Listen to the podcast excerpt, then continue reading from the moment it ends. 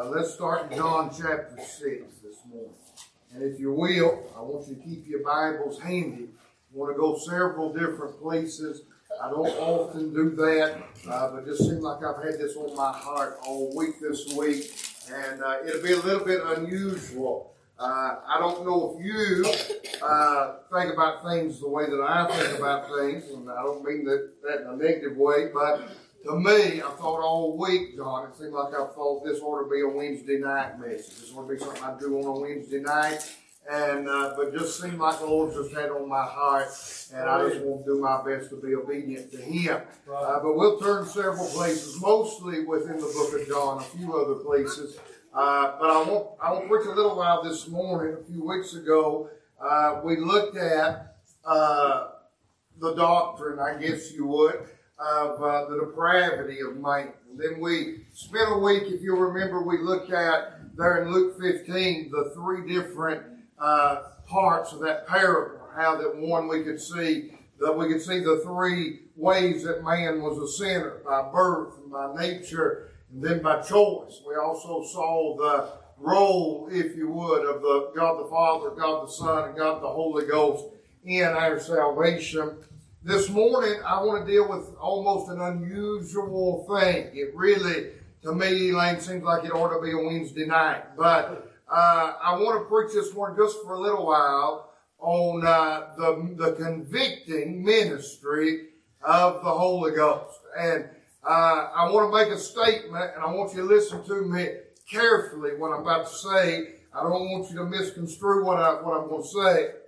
We say a lot, and if you'll bear with me, I'll explain. We make the statement a lot, Michelle, that salvation is so simple that a child can understand. And I believe that to be true. Don't crucify me for what I'm about to say. I believe that to be true. I got saved when I was seven years old. I'm glad it's so simple yeah. that a child can understand it. But I, I, I, read something this week, and I guess that's what's kind of got it in my mind. I was down in my office one day and I was reading a book, and I uh, as far as I know, I'd never read it before, no, and I really didn't know much about the guy that wrote it. But he made this statement, and just one little small statement. He said, when you got saved, you may not have understood everything that God did in your life. And I thought to myself, that's true. I didn't have a clue what all happened the night I got saved. In fact, I still learning things that happened the night I got saved. But here's what got my attention. He said, but it'll be the joy of your life to figure it out over the rest of it. Isn't that right? Boy, I never get tired of finding out what happened the night I got saved. Yeah. And uh, it, I want to say this, while it is so simple that a child can understand it, the doctrines of salvation in, your, in the Bible are some of the deepest and richest doctrines that can ever be studied. I'm afraid sometimes we, uh, we don't spend enough time Kurt really delving into what happened when we got saved. Right. And I was thinking about this week, I probably won't preach in a minute. If you was to ask 10 different preachers, what does it mean to be under conviction? By all rights, you'd probably get 10 different answers. There'd probably be different opinions and different thoughts. And we base a lot of how we felt and what we thought. But this morning, if the Lord had hit me, I may not get done. I don't have that many notes, but it's a broad topic to cover. If, if the Lord had hit me, I want to just look for a little while, scripturally speaking, not my opinion, not your opinion. I want to find out what the Bible has to say about the convicting ministry of the Holy Ghost. Let's look at it together. John chapter 6 and verse 44. That'll be our text this morning. Then we'll spend the majority of our time in John 16. But here in John 6 and verse 44, I just read one verse. It's probably one of the most familiar when it comes to dealing with conviction. When you find your place, places, stand with me if you can in Eva. Honor and reverence to the reading of the word of the Lord. John chapter 6 and verse 44, the Bible said, No man can come to me except the Father which hath sent me draw him. I'll raise him up at the last day. Let's pray together. Heavenly Father, Lord, I sure do love you this morning. Lord, I'm thankful for the privilege, the honor to be back in your house once again. Lord, I pray to help us now as we look into your word together. Lord, I pray to illuminate our hearts and minds with the truth of your word. Lord, I pray if there be one here today discouraged, would you encourage their heart? Lord, if there be one walking far distance away, would you draw them up close to you once again? Lord, I pray most of all, if there be one of the midst lost undone without you, Lord, I pray you'd save them, for it's everlasting too late. We'll thank you and praise you, for we ask it in Jesus' name. Amen and amen. You be seated, and thank you for standing. Now, uh, rightly so, no doubt, John 6 44 is one of the most uh, uh, common text, if you would, dealing with conviction. And I, I, I, believe that. I believe exactly what the Bible said. Jesus yeah. said, No man can come to me except the Father uh, which hath sent him, draw, sent me draw him. Right. I'll raise him up at the last day. Here, in a nutshell, here's what he's saying. That, uh, it, that John, we do not get saved. That we do not come to the Lord of our own accord. That we must first be drawn. Now, I told you a minute ago, it's a broad subject, and uh, there's a lot I'd like to say. There is uh, a general drawing, by the way. Remember, Jesus said uh, in John chapter 3, talking to Nicodemus, he gives him the example of the brazen serpent that Moses lifted up in the wilderness. And Jesus said, If I be lifted up, I draw all men unto myself. That's a different drawing. I'll have time to get into it this morning. That's a different drawing, Kenny, than what he's talking about here in John 6. What he's saying here, no man individually can come to me except the Father that sent me. Draw him. It's an individual drawing that pulls and draws an individual to Christ. Now, yeah, and we believe that this morning. I, I shouldn't say we believe that. Let me say I believe that this morning. That it takes a supernatural drawing of God for a man, a woman, boy, or girl to come to Christ. And, uh, but what is it though? I, I, have heard different people say different things. That I've heard John that you had to feel this way, or you had to think this way, or you had to do this or do that. Or if we went around the room this morning, we understand that uh, if we took the time to start with Elaine and go all the way around, uh, every one of us would probably describe how we failed or what we thought at the night, day, hour we were under conviction a little bit differently. Uh, we, are different people, so it, naturally it would happen different ways. Uh, for example, uh, I, am kindly a nervous person anyway. I, am bad to get worked up. Uh, when I do, Lydia, I, I, my mom always said I had a nervous stomach, is what she'd say. The first day of school, I almost always feel sick. I'd be nervous, and it I'd tear my stomach. Now, uh, Andrew's a little bit like that, but Aaron, he's different. Uh, uh, man, he gets nervous. He just wants to tackle it head on. I mean, he's just ready to get it done and over with. First day of school, he got up there. Uh, he said, Daddy, is it time to go? I said, no, let's go anyway. Let's just get over there. He knew, he understood if he could just get there and, and tackle it head on, it wouldn't be bad as he thought it was. But we're different people. So naturally, we deal with our emotions and these thoughts that we have different ways. So what is it scripturally? What is conviction this morning? Turn with me, if you would, Romans chapter 3, just for a moment. Romans chapter 3. And I just read you a few verses, and I, I know I don't have time to dig into it too deep, and but I, I hope it'll be hip to you by the time we get done. Romans chapter 3 this morning. Romans chapter 3. Let's look in verse number 10. Well, let's start reading in verse number 9. Let's do that. Romans chapter 3 and verse number 9. Notice what your Bible says. Paul, of course, writing to the Romans, Paul said, What then? Are we better than that? No, no wise, for we have before proved both Jews and Gentiles that they are all under sin.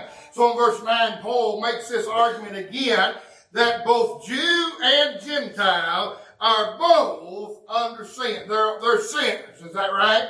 Yeah. In verse 10, as it is written, there is none righteous, no, not one. Verse 11, here's, here's the key. There is none. What's that mean? Neither Jew nor Gentile. There's not a Jew that can do these things. There's not a Gentile that can do these things. Uh, there is none righteous, no, not one. In verse 11, he said, there is none that understandeth. There is none that seeketh God. Now that's bold statement. Yeah. Is that right? Here's what Paul's saying.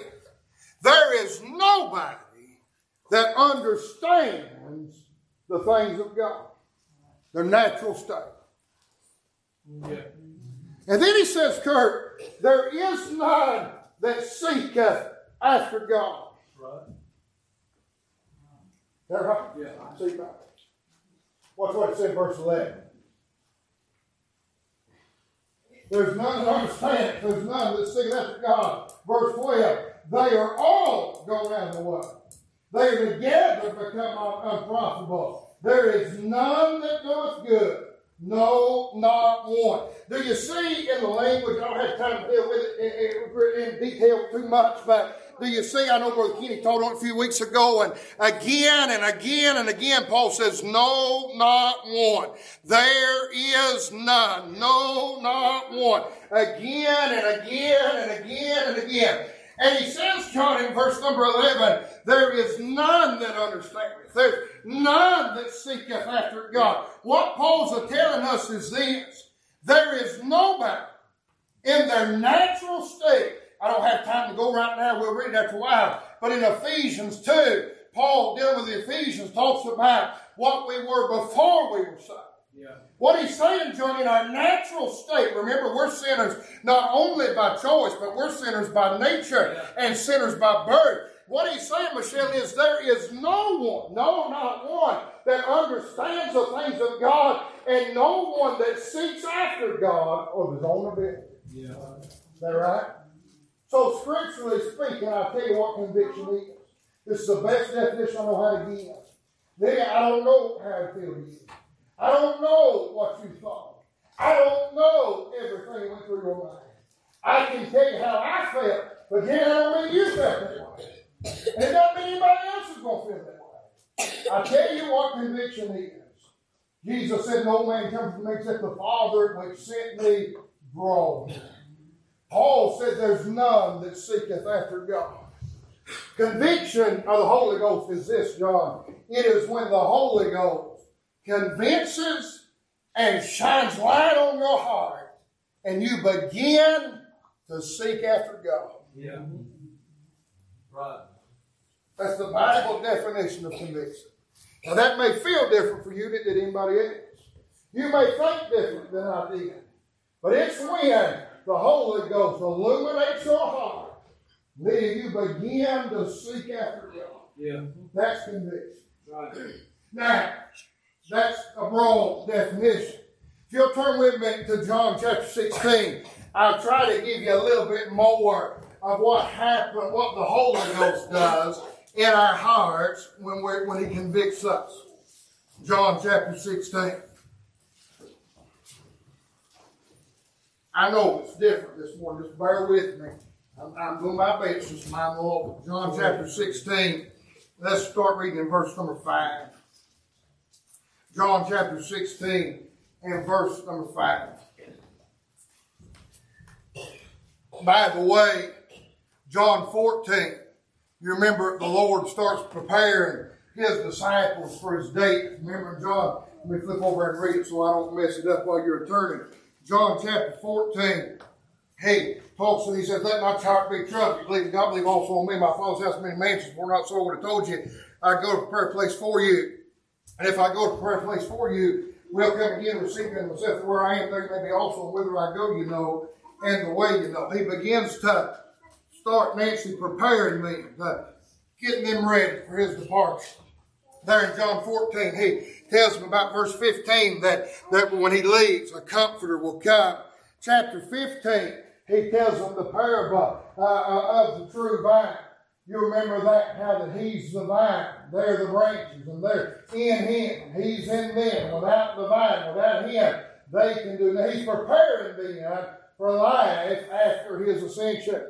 Then you'll find He begins to prepare them on through chapter 15 about how the world hates Him and hates them. Then we get chapter 16. He's still in this thought, John, of getting them ready for His departure. Verse 5, chapter 16, Jesus said, But now, I go my way to him that sent me. And none of you asketh me, whither goest thou? But because I've sent these things unto you, sorrow hath filled your heart. Now he's getting, trying to get them ready for his departure. And he tells them, you've not asked me where I'm going.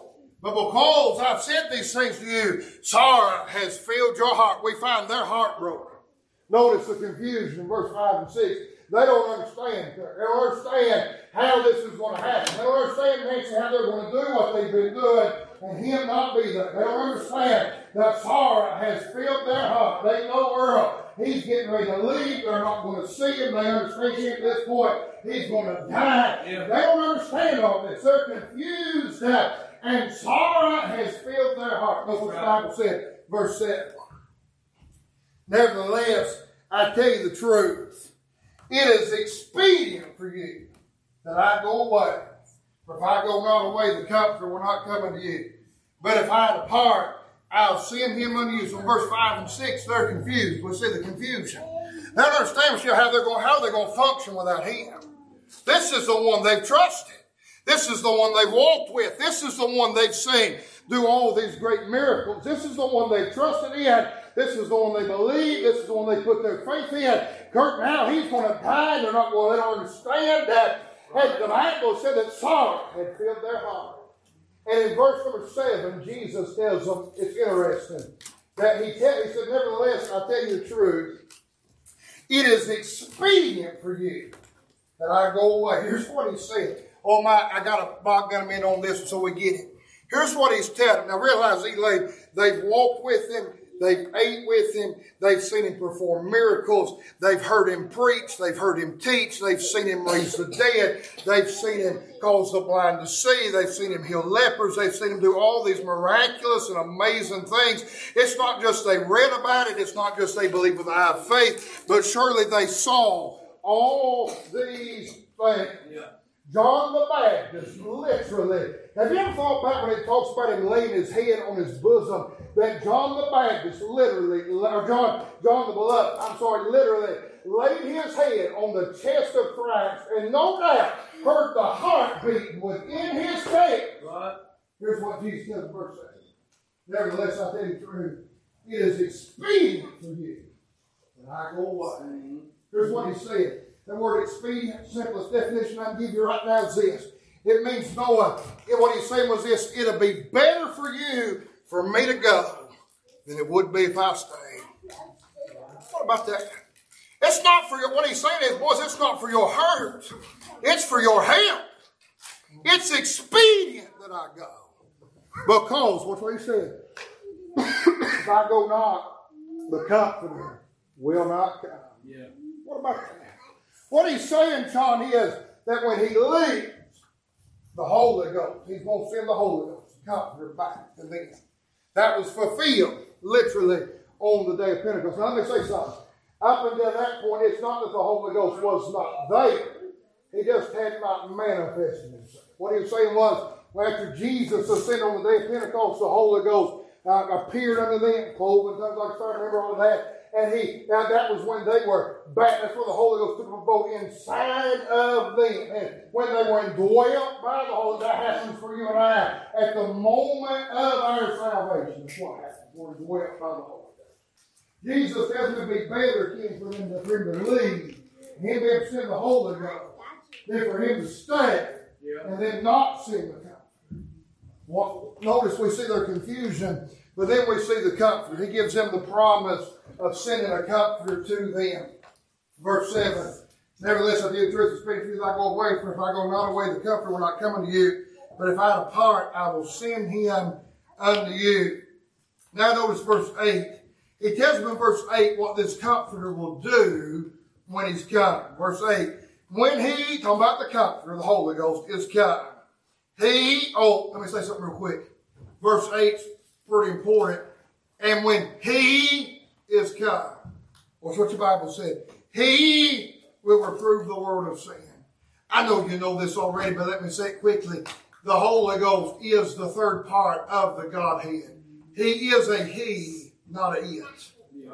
That right? Yeah. And when He, the Holy Ghost, is come, He will reprove the world of sin and of righteousness and of judgment. That's interesting. Now, I told you a minute ago, they've walked with the Lord, they've talked with the Lord, they've been with him, they've seen his miracles. And Jessica, he tells them it's better for them for him to leave and send the Holy Ghost than for him to stay. Now, there's a lot to unpack right there, and I don't have time to unpack all this morning. But I'm pretty interested, John, if it's better for them, for him to leave, and send the comforter back. I'm pretty interested in what he says this comforter is going to do. He says when he's come, he will reprove the world of sin and of righteousness and of judgment. Is that right? Mm-hmm. That word reprove, it means to convict, to convince, and to shed light. That's what it means. He's talking about the convicting work of the Holy Ghost.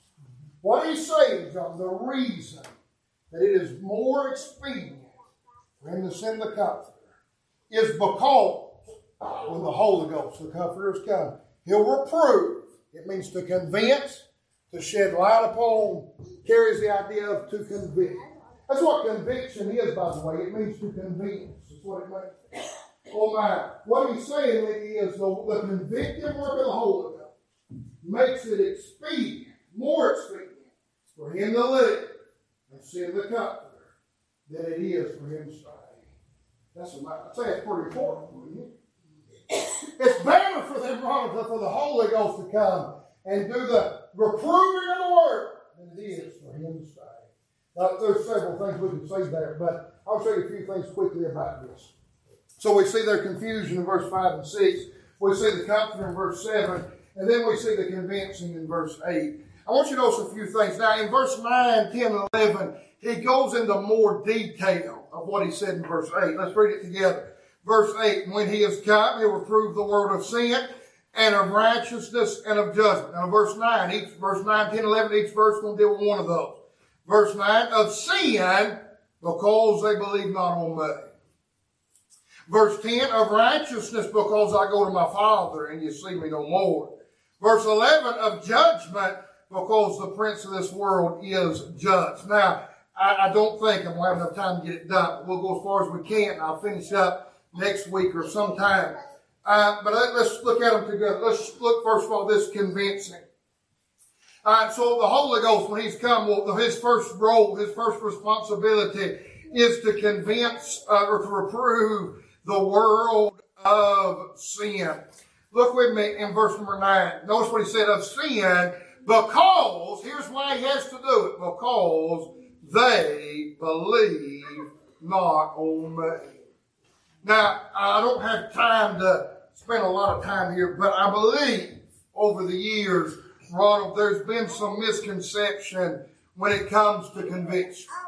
When it comes to this idea of the conviction of sin. Now, Jesus himself is expounding this. And I, I'm afraid it goes back, Michelle, what we talked about the other week about how we're sinners three ways. We're sinners by nature, we're sinners by birth, and we're sinners by choice. That's true. All three are true for every single individual. Is that right? But here in our text, in verse number 9, he only says one thing about why it has to be done.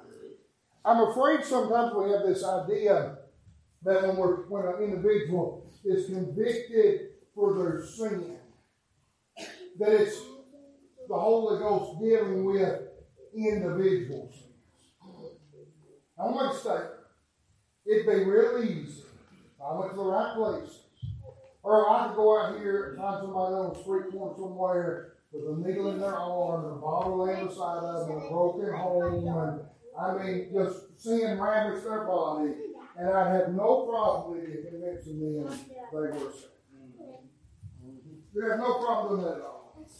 That'd be easy. I mean, I can look and say, look, there's a needle sticking in your arm. Oh, don't you know that's not good?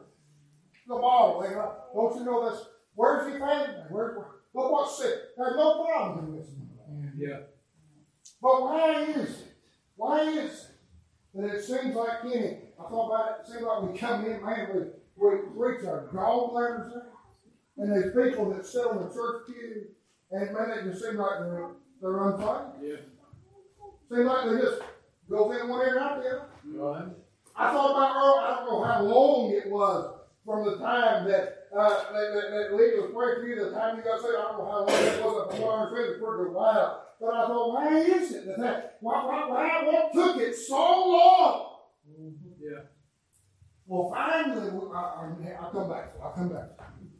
But I don't think on the job of the Holy Ghost is so much to convince and shine light on every individual sinner.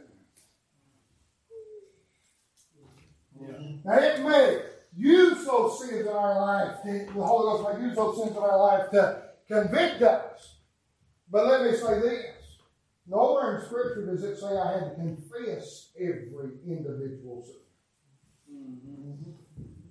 Yeah. Honest with you, now that I got saved, my heart, I knew I was a sinner. And all I said was over and over again, Lord, save me. I knew I was a sinner. I've been convinced. Light had been shown in my heart. I realized I was a sinner. I just asked him to save me. Yeah. That right? We're not careful. We put such an emphasis on these individual sins. But Jesus here in verse 9 puts emphasis not on individual sins. In fact, he puts emphasis on one individual sin. Yeah.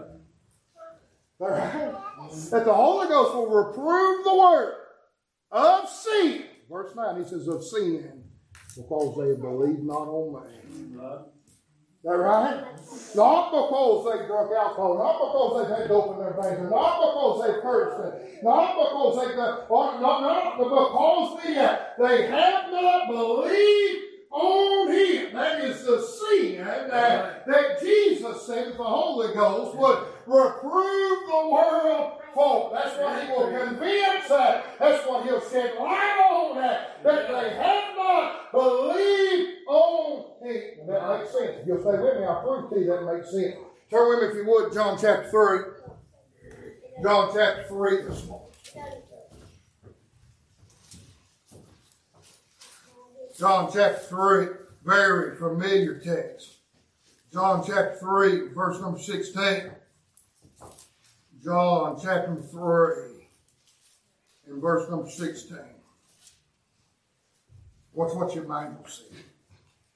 Verse 16, the Bible said, For God so loved the world that he gave his only begotten Son, that whosoever believes in him should not perish, but have everlasting life. Now, I know just about all of us, no doubt, could probably quote John 3.16. But watch what he said in verse 17.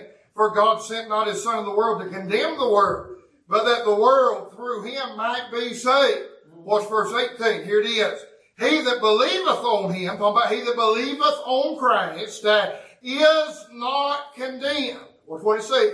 Right. But he that believeth not is condemned already. Watch what he said. Because he hath not believed in the name of the only begotten Son of God. Now stay with me. It didn't say he's condemned already because he didn't obey his mom and dad. Right. It didn't say John he's condemned because he didn't uh, because he didn't uh, do what his mom and daddy said. It didn't say he was condemned because he told a lie. It didn't say he was condemned because uh, that he drank a beer. It didn't say he was condemned because he uh, committed adultery, fornication. It didn't say he, he was condemned because he uh, had this or that. None of that said, didn't say any of that. It said he's condemned uh, because he has not believed. Right? That's what it's saying. Yeah. That's what your Bible says. Now I know some of you get nervous. You think, preacher, I, that goes against everything I've ever heard. I'm not trying to be me. I'm going to be real careful how I say it because sometimes I get preaching and I come across smart I come across hateful and I don't mean to come across that way.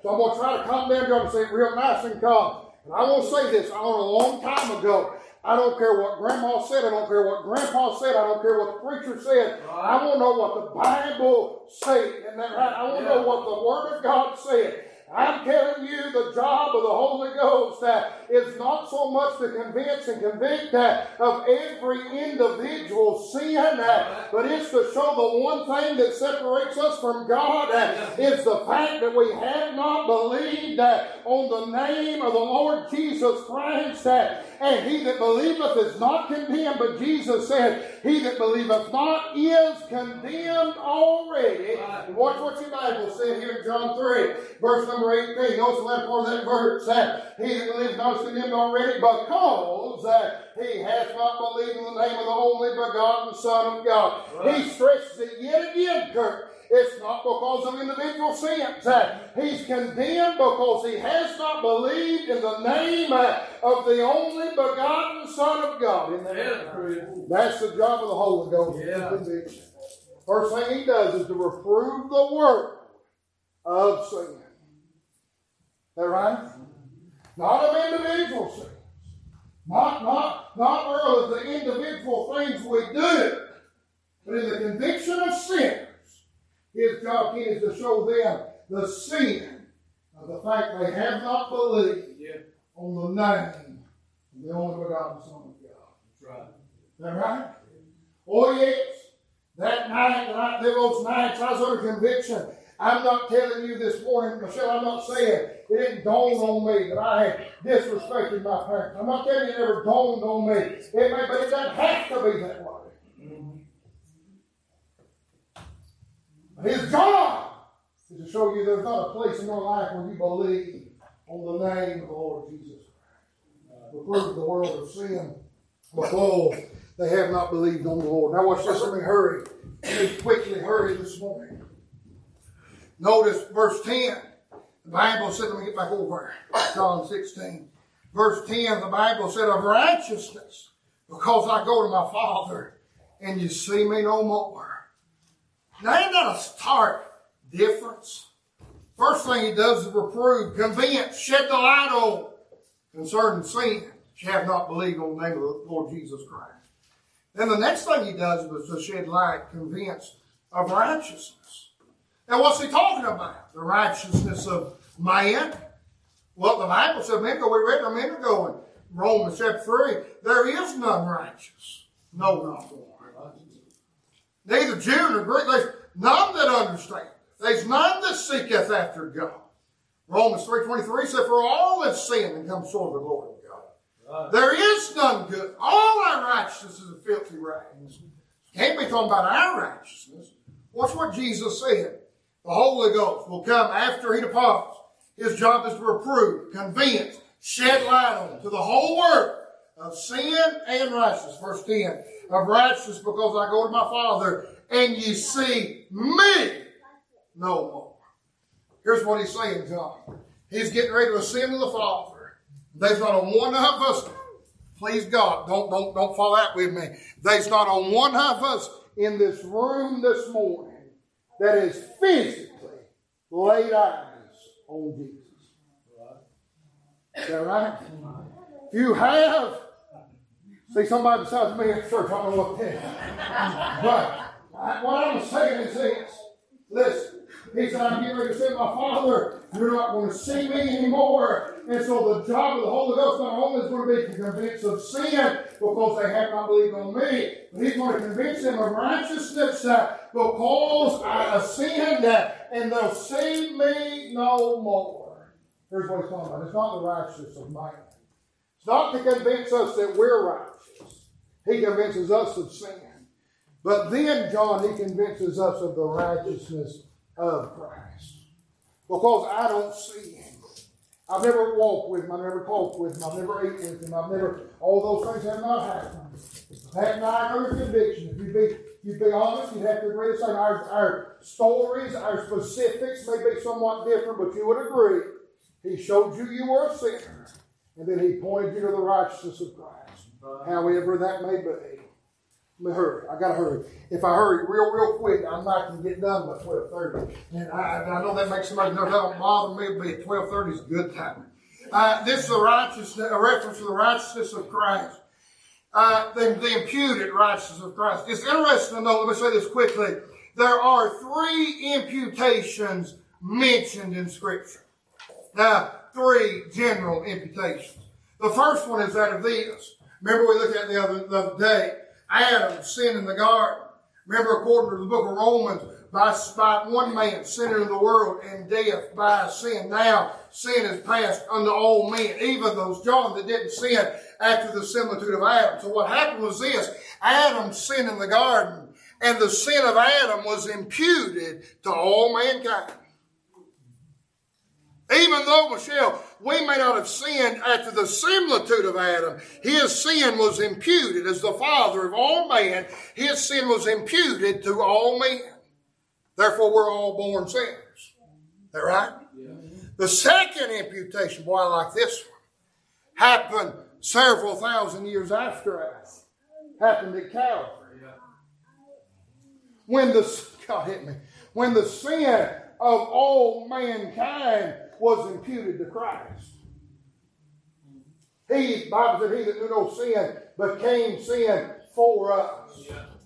God, I, I, wish I could explain it to you, but to be honest with you, my mind can't comprehend it. But God took the sins of the whole world cumulatively and wrote it all together, placed it on Christ, and poured out his judgment on Christ at Calvary. And Christ paid the sin debt for all mankind. Every man, woman, boy, girl that ever has lived, lives now, or ever will live, he paid their sin debt at Calvary when the sin of man was imputed on Christ. Yeah. The pictures there of the scapegoat in the Old Testament on the great day of atonement. Remember how the priest put that scapegoat between his legs and take and place his hands on the forehead of that scapegoat and confess upon that scapegoat the sins of the people. And the fit man would take him into a land not inhabited to never be seen again. That's the picture that, that the sins of the congregation of Israel were imputed on that scapegoat. Doesn't mean he became a sinner. It just means that he bore their sin. That's what Christ did at Calvary. He bore our sin.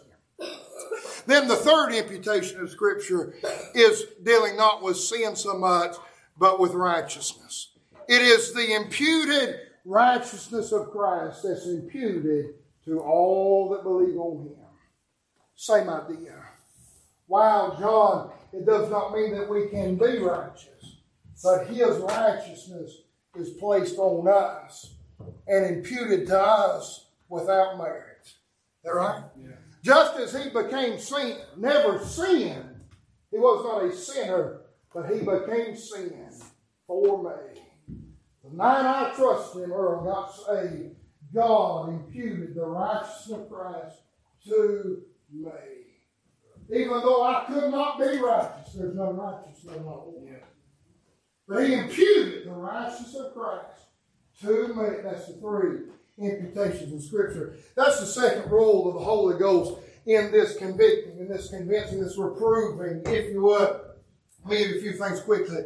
Uh, not only does the Holy Ghost convince sinners of sin, but he also convinces and brings to light that the only answer is the righteousness of Christ. There's no works or deeds on the part of the sinner that can ever make them righteous in the eyes of God.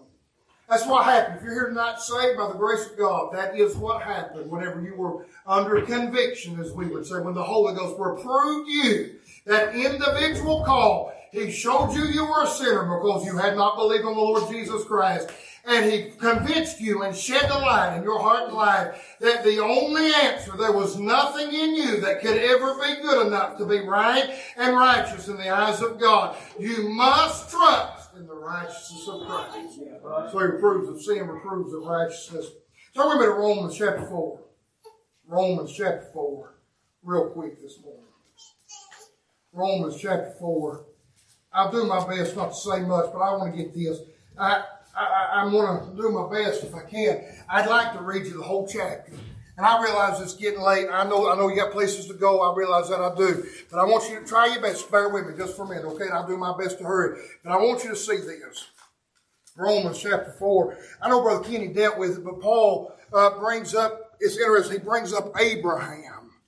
Even before the law, before Calvary, and proves that we're not saved by works, but we're saved by the imputed righteousness of Christ when we believe. Watch what he said. I'll do my best not to say much.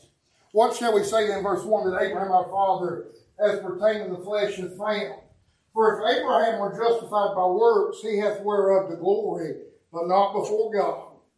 For what saith the Scripture? Abraham believed God, There it is, faith. He believed God, Yeah. and it was counted unto him for righteousness. Now to him that worketh is the reward not reckoned of grace, but of debt. Him that worketh not, but believeth on him that justifieth the ungodly, his faith is counted for righteousness. Verse 6, he talks about David. Even as David also describeth the blessedness of the man unto whom God imputeth righteousness without works. There it is, without works.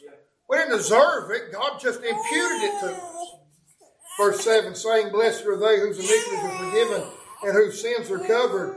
Blessed is the man to whom the Lord will not impute sin. What about that? I know we're dealing with conviction, but what about that?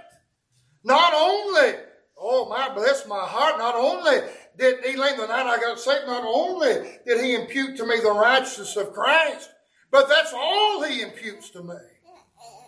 It said, John, he will not impute sin. When he looks at me, my standing, my position in Christ, uh, he doesn't see my faults and failures. Uh, all he sees is the righteousness of Christ. What about that? Watch this, verse 9.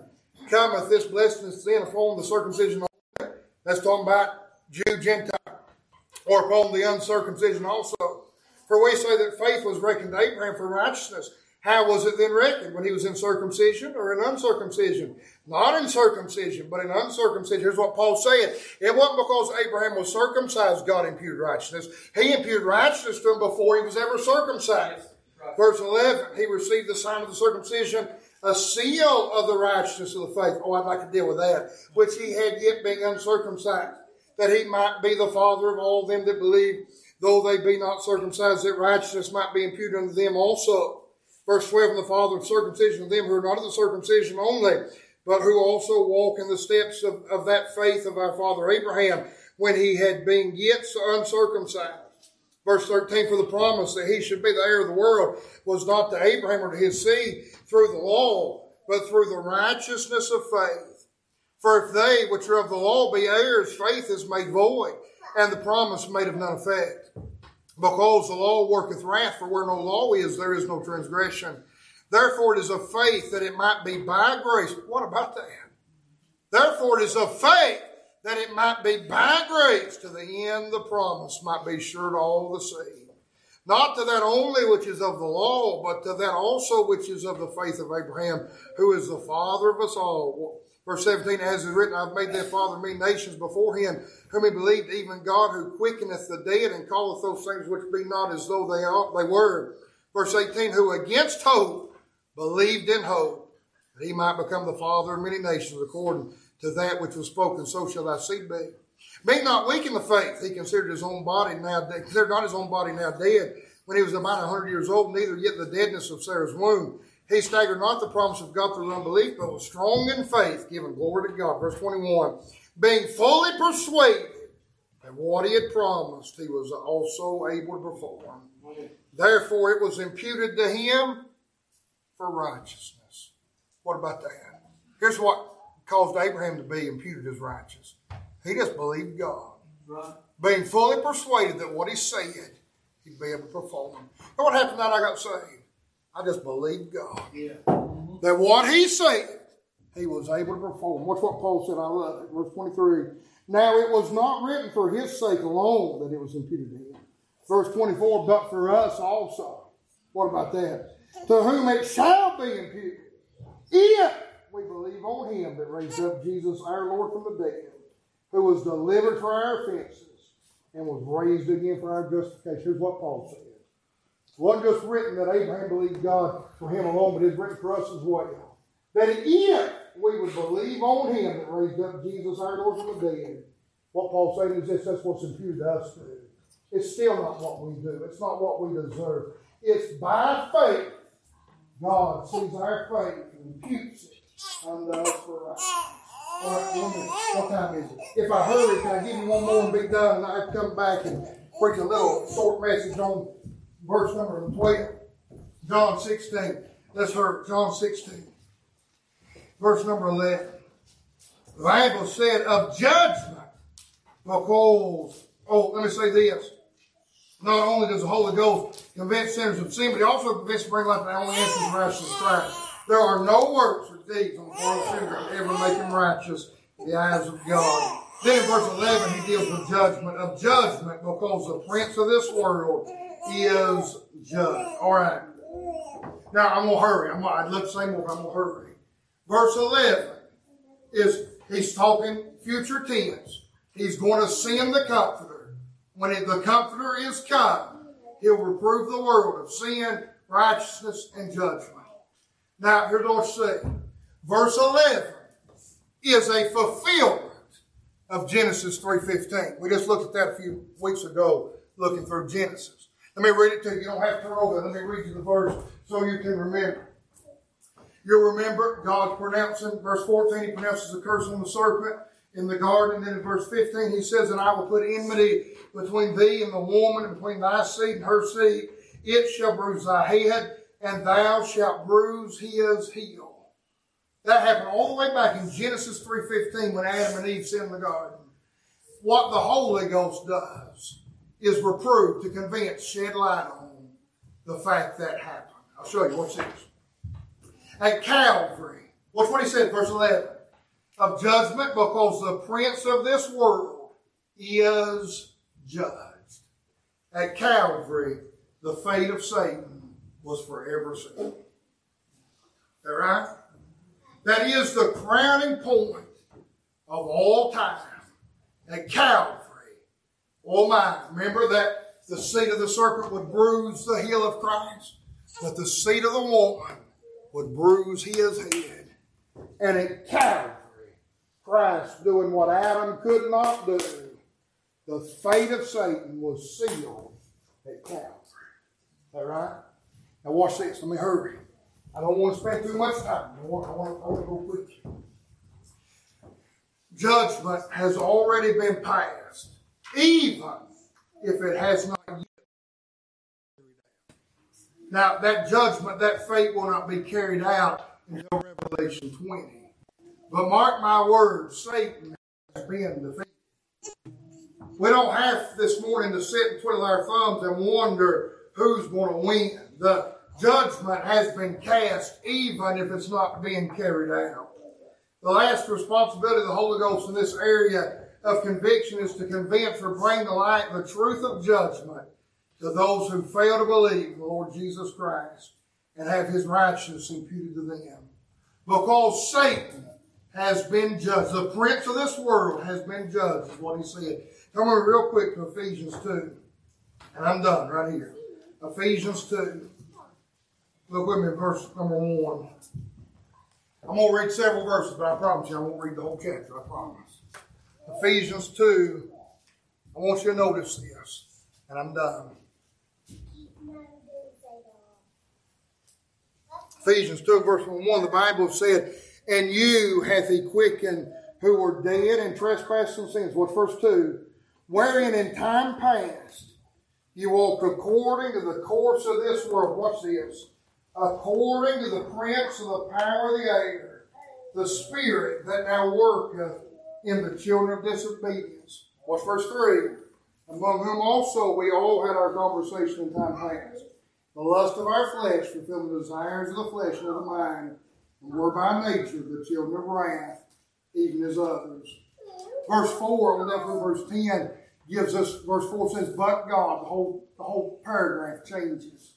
And he gets talking about John, what God has done so that we don't have to be in verse 1, verse 3, so that we don't have to live there. Now, once you notice what he says, verse 2, Wherein in time past you walked according to the course of this world, according to the prince of the power of the air. You know that's talking about? The prince of this world. Say. He's saying, John, that we all walk according to the prince of the power of the air. We walk according to the prince of this world.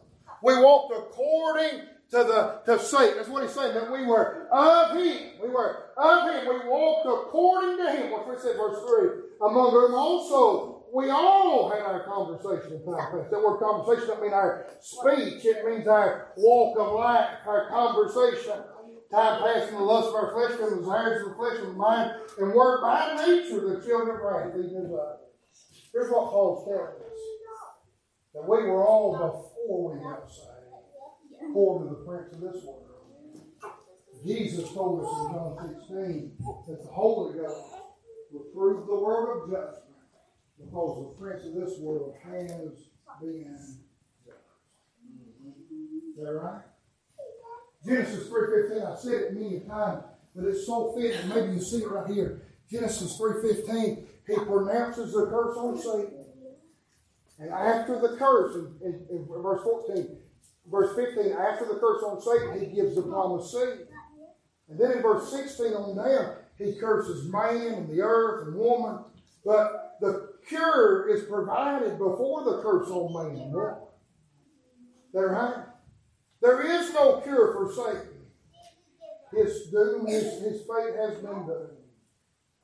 The problem is every one of us before we're saved walk according to the prince of this world. And unless Earl something happens, our fate's going to be the same as his. The verse Genesis 3.15 is in your Bible. There is a promise that was given before man, before God ever cursed man. That's the job of the Holy Ghost.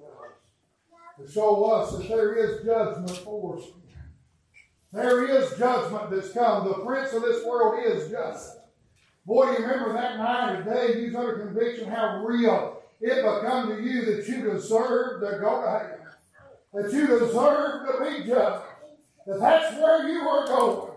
Well, my, but it's not just that, but it's already showed us we deserve to go. The Holy Ghost already showed us we deserve to go to hell. But there is a righteous Christ. That, oh my, his righteousness can be imputed to us. That, but the last thing, the last ministry that he has is to show us that judgment is coming. Yeah. Thank God he points out that while the prince of this world will be judged, then if we don't believe Lord Jesus Christ, there'll be judgment for us as well. But thank God he points us to Christ uh, to show us we don't have to go to judgment. Our fate does not have to be the same. In fact, let me read you. You're there in Ephesians 2. Let me read you verse 4, just because I like it so good. Watch what he said. But God, who is rich in mercy for his great love, wherewith he loved us, even when we were dead in sins, hath quickened us again with Christ. By grace ye are saved, and hath raised us up together, and made us sit together in heavenly places in Christ Jesus. That in the ages to come he might show the exceeding riches of his grace in his kindness toward us through Christ Jesus. For by grace are you saved through faith, that and that not yourselves, it is the gift of God. Oh, I ought not to have read because I want to say something else. I, preached that for years. Uh, it is the gift of God that it was talking about salvation. Uh, now, don't follow that with me. I don't have time to deal with it. Some of you are ready to leave right now, and I, am trying to hurry. So just, I, will preach it sometime, I promise. Uh, but John, I don't think he's talking about salvation. I think when you look at it grammatically, what he's saying, Michelle, is uh, we're saved by grace through faith, uh, not of yourselves. It is the gift of God. I think he's talking about faith. What about that? What he's saying, it's not talking about salvation, I don't believe. I think what he's saying is uh, it's by grace. That's the free merit of God. Uh, and it's by through faith. Uh, that's the gift of God. What it means is this God doesn't even expect us to muster up our faith. Uh, the Bible tells us that God has dealt to every man a certain measure of faith. Uh, what he's saying is this God's done it all. Uh, he give you the faith uh, to even put in it. What about that? I got to hurry. Verse 9, not of works, lest any man should boast, for we his workmanship, created in Christ Jesus the good works which God before ordained that we should walk in them. That's the job of the Holy Ghost in conviction this morning. It's to draw men to Christ, to get them seeking after Christ. And the way that He does that is simply by showing up, reproof, convincing us of sin, that we have not believed in Christ. Convincing us of the righteousness of Christ is the only thing that can please God. Then convincing us, Michelle, that there is judgment for those who fail to believe. That's the job of the Holy Ghost. Scripturally speaking, Earl, that is what conviction is. I don't know how that feels everybody. I don't know necessarily what everybody thinks. I do know scripture this speaking. That's what Holy Ghost conviction is. Jesus said, No man cometh unto me Said, My Father which sent me. Draw. Yeah. Earl, I don't think it's so much something that you have to feel a certain way or you have to think a certain way. I really believe that what he's saying is there's no man that's ever going to come to him unless the Holy Ghost does those things in his heart. It's not that man's trying to get to God. God say, no, you can't come to this house. Yeah. It's the fact that man has no interest in coming to God Yeah. until God does a work in his heart and draws him loose. Right. Let's stand to our feet. Musicians, they work in this song invitation.